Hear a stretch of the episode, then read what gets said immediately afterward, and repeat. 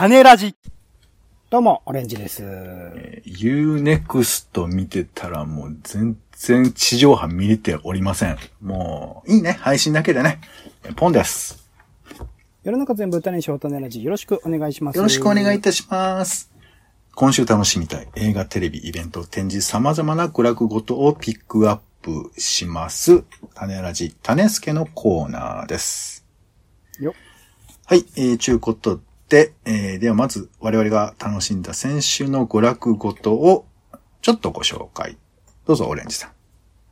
はい。今話題になっているデューン、砂の惑星という映画ですが。お、見に行ったのね。土曜日かな？はい。公開直後ぐらいに一回普通のスクリーンで見てきたんですけど、まあいよいよですね、まあネット上でもいろいろと言われていますけれども、えー、IMAX レーザー GT という、まああのー本来ですね、ジューン砂の惑星今回撮影した IMAX カメラっていうのに撮ってるんですけど、しかもその多分、えっ、と全体の長さ的な割合で言うと、今までの映画の中で多分最長ぐらいの時間、その IMAX カメラっていうどでけえものを、まあ使っている作品になってるんですけど、まあそれの本来に近い、本来、えー英語、映像として映そうとしたものに近いものが体験できるのが今、日本国内で一応2つしかものがないですね。もちろん海外とかだと結構あるらしいんですけど、うんえー日本で言うと池袋にあるグランドシネマサンシャインっていうのと、エキスポシティっていう大阪のところにある、えっと、109シネマズに、えー二つしかないものの一つの池袋まで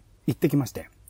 それを体感して、ちょっとね、プラスアルファ料金はかかってしまうんですけど、まあ、これがすごい体験というか、映画ってね、横に長い長方形だったりするんですけど、IMAX のその GT ってまあ4回分ぐらいかな ?7 回分ぐらいかな？結構な高さのその、えっ、と、スクリーンがあって、すごく見見上げるような形になるんだけど、結構傾斜が高い、その座席設定になっていたりするので、それの上の方で見ると目の前にその、まあ、正方形に近いような形で映像が表現されていて、そこに今回、まあ、デューンっていうのがすごい規模感の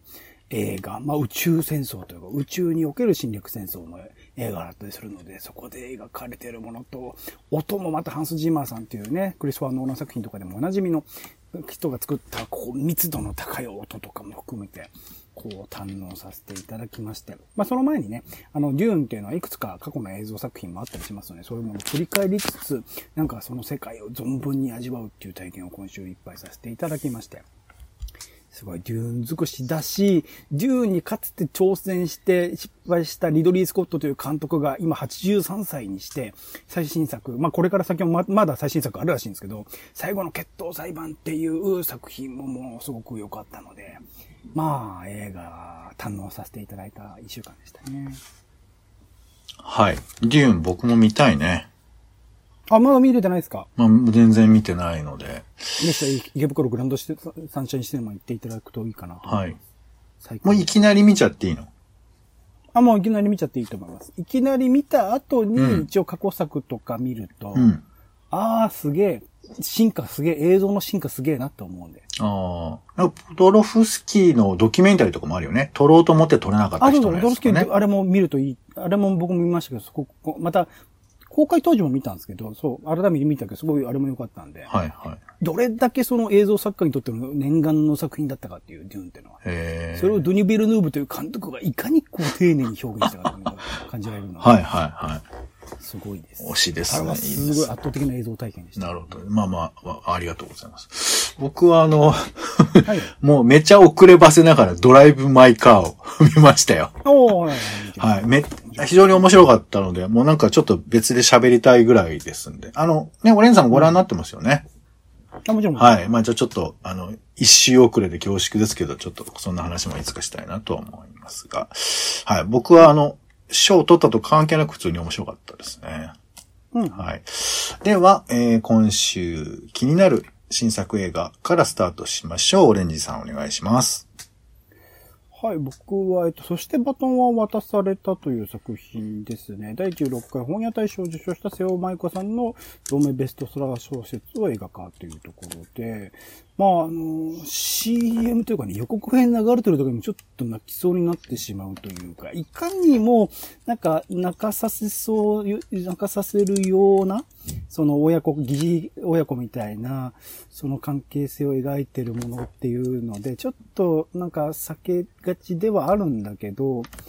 まあ、CM 作り方はそうなってしまいますよね。やっぱ泣けるとかなると見に行きたくなる人も増えるらしいので、それはしょうがないのかもしれないですけど、今回監督が、えっと、こんな洋服にバナナ赤よとか、過去には、えっと、豚を育てて、えっと、殺して食べるまでみたいなところを小学校で描いた作品とか、作って前田哲さんという監督が、結構丁寧にそういう、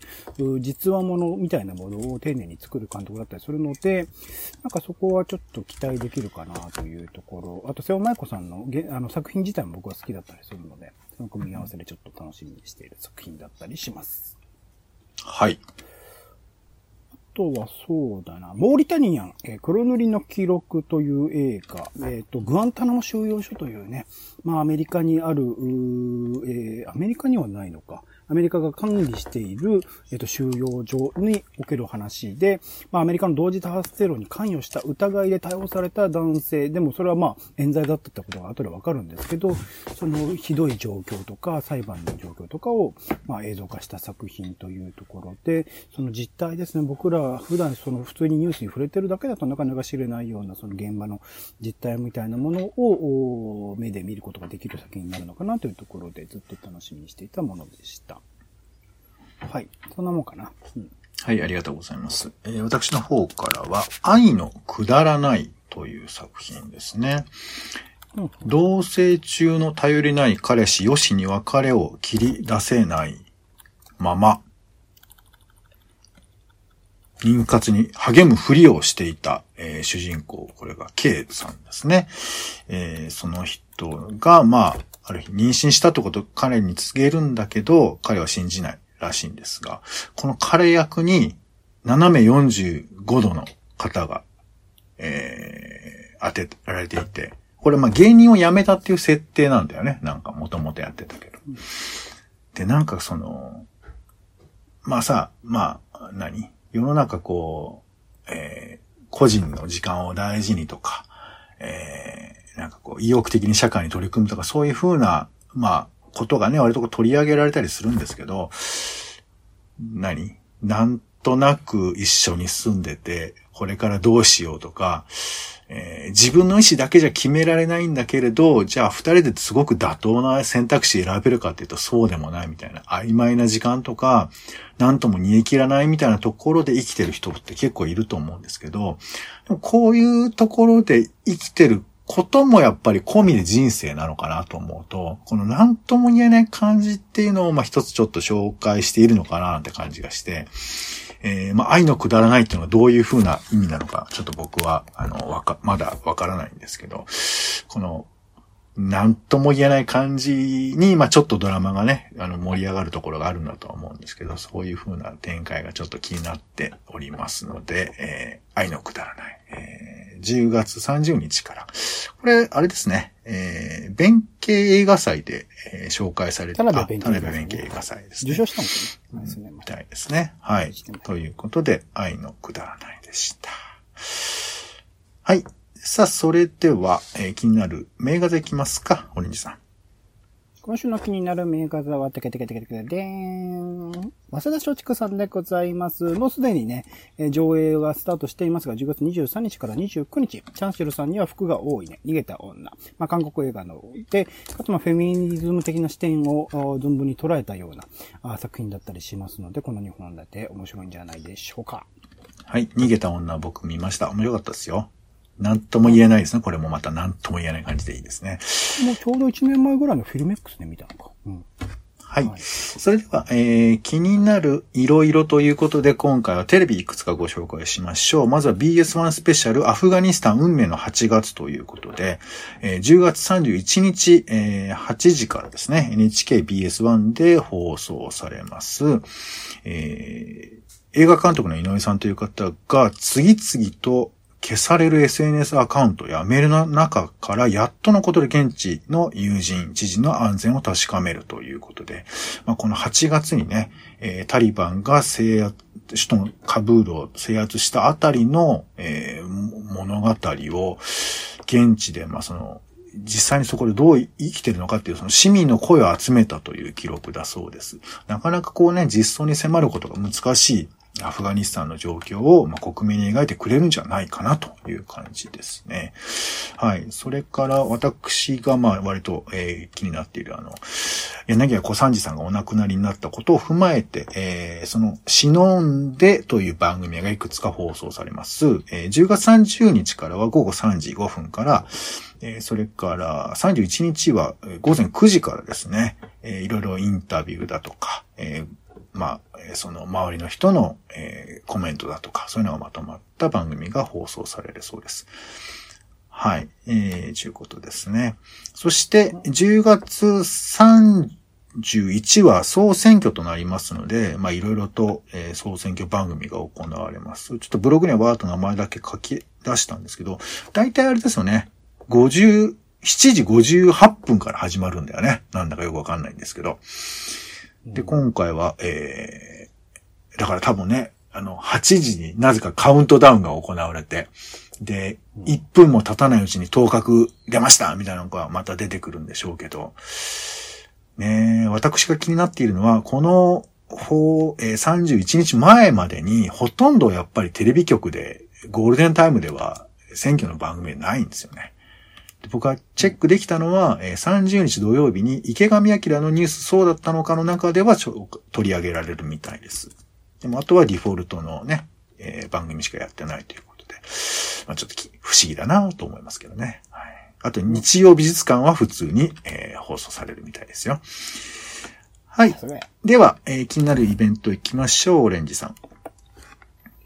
はい。僕はまあ映画イベントになっちゃうんですけど、えっと、東京フィルメックスっていう毎年やっているね、えー、映画祭の企画。まあどちらかというとミニシアター系というか、あの、知る人ぞ知る、まあ国内、日本国内でその後上映されない作品とかも結構あったりする。それこそさっき言った逃げた女とかは、後からね、えっと、まあ、本産監督作品だから公開されたりしますけど、ここでしか見られない、日本ではスクリーンでここでしか見られない作品とかも結構上映されるものだったりしますので、えっと、10月30から11月7日までですね、9日館有楽町朝日ホールなど、まあ、日比谷から有楽町周辺の映画館でやりますので、えっと、まだチケットもすでに結構ね、発売して立ってるので、もう完売のものも多かったりするんですけど、まだ、ああの、空いてるのもありますので、よかったらチェックしてみてください。